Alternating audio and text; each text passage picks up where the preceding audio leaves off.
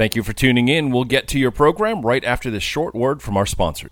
When I first went into business, I found out in a hurry that it was lonely at the top. If you're a CEO or business owner and you're feeling lonely at the top, then I'd like to invite you to join us at our Action Coach membership community.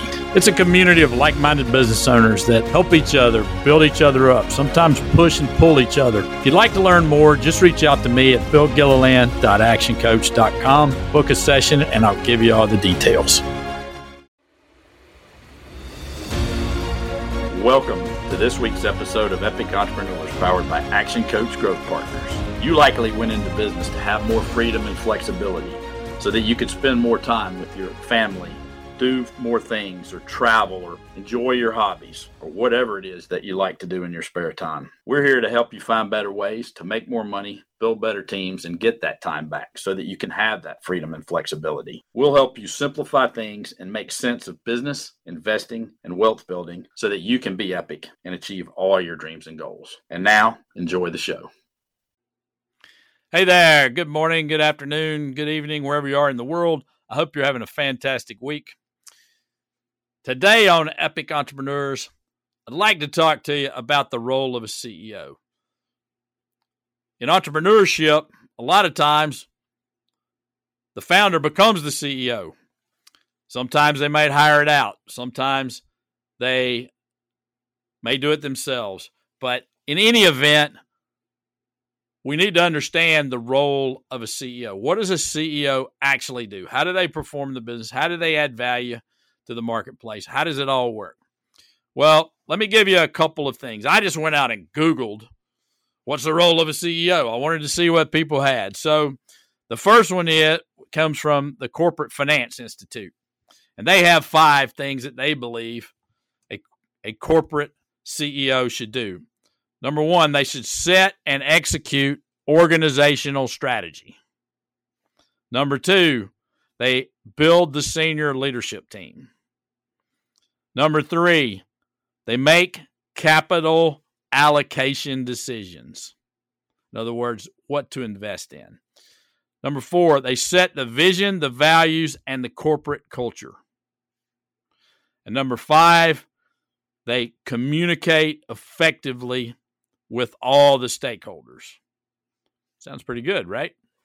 Sounds like a pretty good. Well, let's see what Hive Life has to say. They actually have seven things that a CEO should be doing. The first is to develop strategic objectives and direction. Number two, they implement proposed plans.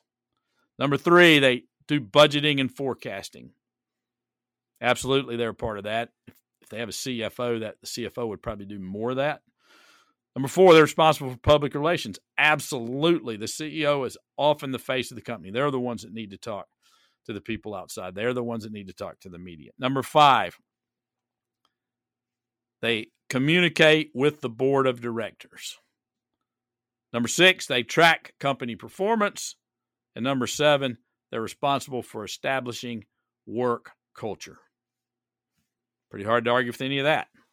Now, SHRM, which is a great organization, the Society of Human Resources Managers, they actually I actually had a job description or a sample job description showing up when I Googled what is the role of a CEO. And here's what they have to say. Number one, they oversee ongoing operations of all divisions. Number two, they, a CEO would manage the direction of the company towards its primary goals and objectives. Number three, it oversees employment decisions at the executive level. So, yes, they would oversee the hiring of a chief financial officer, a chief technology officer, anyone in the C suite, for example, president potentially. Number four, they lead a team of executives to consider mergers and acquisitions, joint ventures, and any kind of expansions or growth orientated things. Number five, they promote communication and cooperation among the divisions to create a spirit of unity in the organization. So, those all sound pretty good.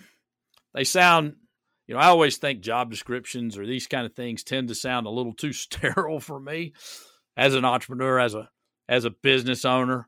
But you know, they we all need that. We all need a good idea of what's expected. I, I you know, if I were doing it, and obviously in an individual case, I would add in more specifics, and you should as well. If you're looking at, at being hiring a CEO or becoming a CEO, you need to understand what you are, you know, what you do. Now, if you're already in that position, you're kind of learning what to do. You may want to take to use those as a checklist.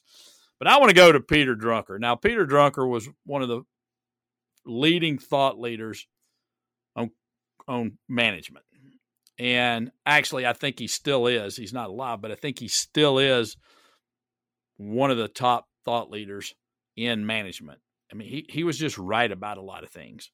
So, um, number one, here's what he had to say. He said, the role of a CEO is to define and interpret the meaningful outside. So, what I think that means is what considerations outside of the company do we as a company need to take into account? In other words, we it's pretty easy inside a company to get caught up in the day to day, get caught up in what we're doing, get caught up in our vision, and not pay attention to what's going on outside. So the CEO has to act as a bit of a bridge to the outside environment, to a bit of a bridge to the outside company, to, to a bit of a bridge to what kind of impact the company wants to make on the world. Number two, a CEO has to constantly be answering the question what business are we in and what business are we not in? So, constantly refining, constantly deciding, hey, this is the business we're in. This is what we're good at. This is how we're going to grow the business. This is what we don't need to do. You know, one of my mentors said to me one time success is what you say no to, or success is who you say no to.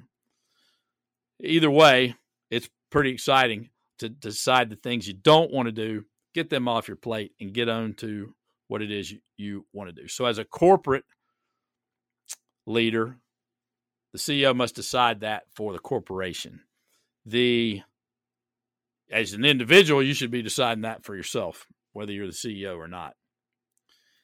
The third item that Peter Drucker said was that the CEO must balance sufficient current yield, in other words, what we're doing in the present, making enough money now, with the necessary investment in the future there's a balancing act there going on. You can't invest all your money back into the future. Some of it has to show up as profits. So there's a balancing act there that the CEO has to do. And the fourth is the CEO needs to shape the values and standards of the organization. So that's Peter Drucker's view on what a CEO has to do. Peter Drucker's excellent, pretty smart guy. I think he's pay attention to that for sure. Now, here's my view. I think it boils down to three. Peter Drucker had four things.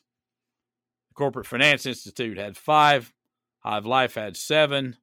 And SHRM had five. So they all have a lot. I'm, but to simplify it down, here's my view of what a CEO should do. Number one, the CEO must keep the vision of the company.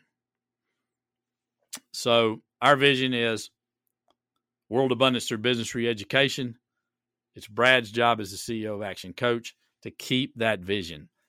My company, Action Coach Growth Partners, my vision to keep it's my job to keep the vision of Action Coach Growth Partners, which is WNC abundance